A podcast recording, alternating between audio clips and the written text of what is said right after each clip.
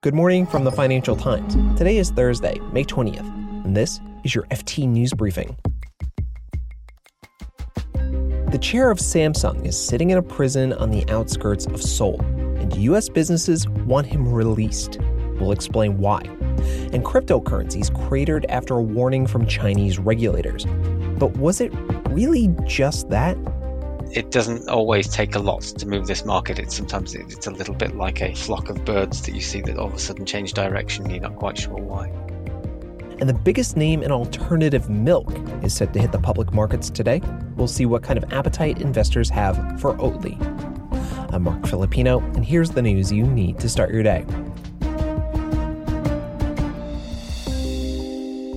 South Korea's president is set to meet with U.S. President Joe Biden tomorrow, and U.S. companies are prodding President Moon Jae-in to free the chairman of Samsung, his country's most powerful conglomerate. Lee Jae-yong is serving a year and a half sentence for bribing a former South Korean president. The FT has seen a letter from the American Chamber of Commerce in Korea to President Moon. It says the strategic partnership with the U.S. is at risk if Samsung is not more fully engaged in Biden's efforts to try and strengthen the U.S. semiconductor industry. The pressing need for America to build up its domestic production has been highlighted by the global chip shortage. Samsung, meanwhile, has been weighing big chip investments in the U.S. Samsung's chair still controls the company, but apparently he can't make split second decisions needed for global deal making. U.S. companies argue that pardoning him is in the best economic interests of both countries. But this could be tricky, and it's no sure thing. President Moon promised to discontinue the controversial practice when he ran for office.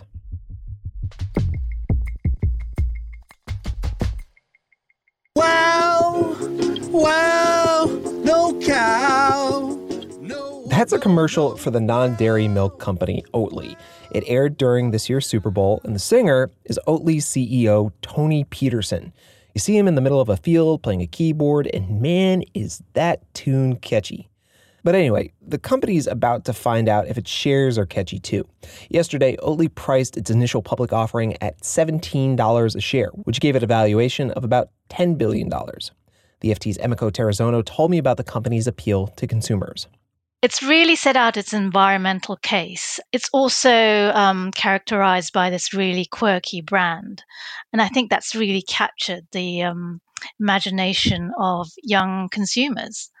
One of the big marketing points was that it went through coffee uh, cafes and coffee shops, getting them baristas to use its barista version. And through that, it's managed to rejuvenate the oat milk and create a new category, as it were. And it's overtaken soy and threatening almonds as well. It's got big margins. As an investor, that's quite attractive, I think. She says investors do have a reason to be cautious, though. You know, the oat milk um, category is becoming more and more crowded and so if you're an investor or an analyst you do you should worry that you know wh- whether this is just a flash in the pan or not Emiko Terazono is the FT's commodities reporter.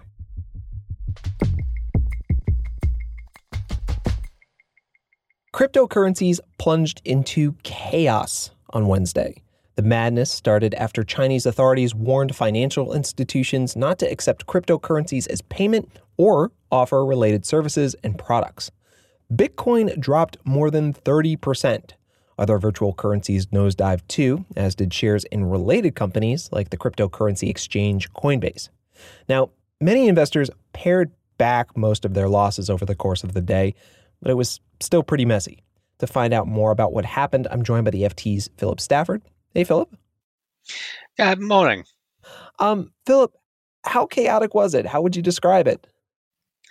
The cryptocurrency market, as as we've all learned in, in its development over the past decade, can be a pretty volatile place, and Wednesday was was no real exception. Um, you know, the, it is a, a market that is is very much driven by sentiment. It's not always connected with, with underlying fundamentals. And there have been several things that have, in recent days and weeks, that have gradually turned uh, sentiment sour. The market has, has sort of been drifting lower quite steadily over the last few weeks. And on Wednesday, it all seemed to crack. How much influence do Chinese traders and Chinese financial institutions have in global cryptocurrency markets? Is it a lot? I mean, it seems like it does.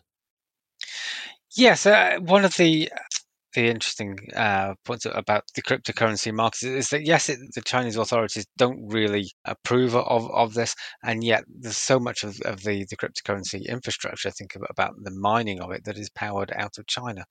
So you have just that, that general sentiment, I think, more more than anything else, there weren't any concrete steps that the Chinese central bank would take it doesn't always take a lot to move this market. It sometimes it's a little bit like a you know a, um, a flock of birds that you see that all of a sudden change direction. and You're not quite sure why.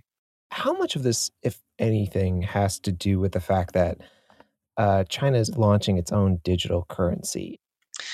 There's certainly an element of competition from central banks to launch their own digital currencies. In, in a way, it's, it, it's really about the essence of who controls the, the supply of, and distribution of money to its citizens having said that, you know, the, uh, one of China's policies for many, many years now has been to really tightly control the amount of money that can flow out of China and, and to the outside world. It, China has always very closely watched the flow of money, and the Chinese government isn't about to give up that sort of control.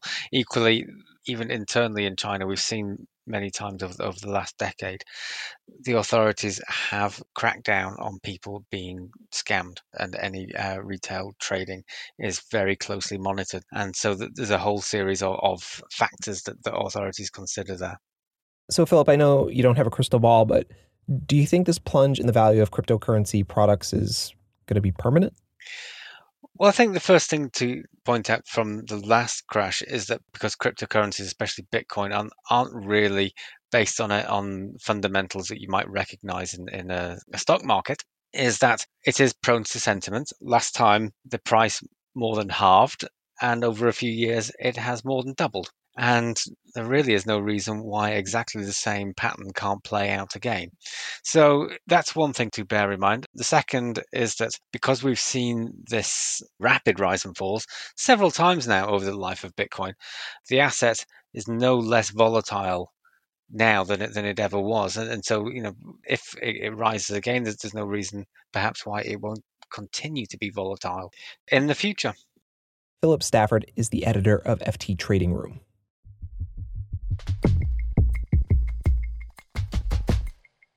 Before we go, do you remember when some of former President Donald Trump's stimulus checks ended up going to unintended recipients? It seems President Joe Biden is having the same problem. This time, a bunch of Biden's $1,400 checks have ended up in Japan in the hands or in the mailboxes of pensioners.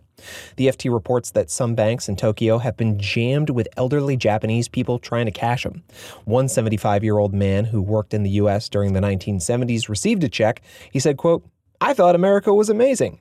But the U.S.'s Internal Revenue Service has confirmed that non residents are not eligible and says misfire checks should be returned to an address in Austin, Texas.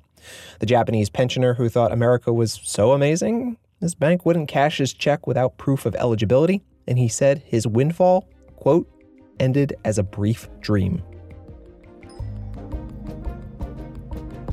You can read more on all of these stories at FT.com. This has been your daily FT News Briefing. Make sure you check back tomorrow for the latest business news.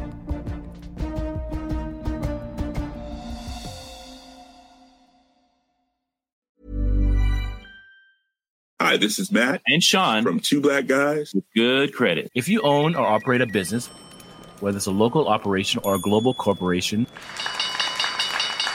partnering with Bank of America could be your smartest move.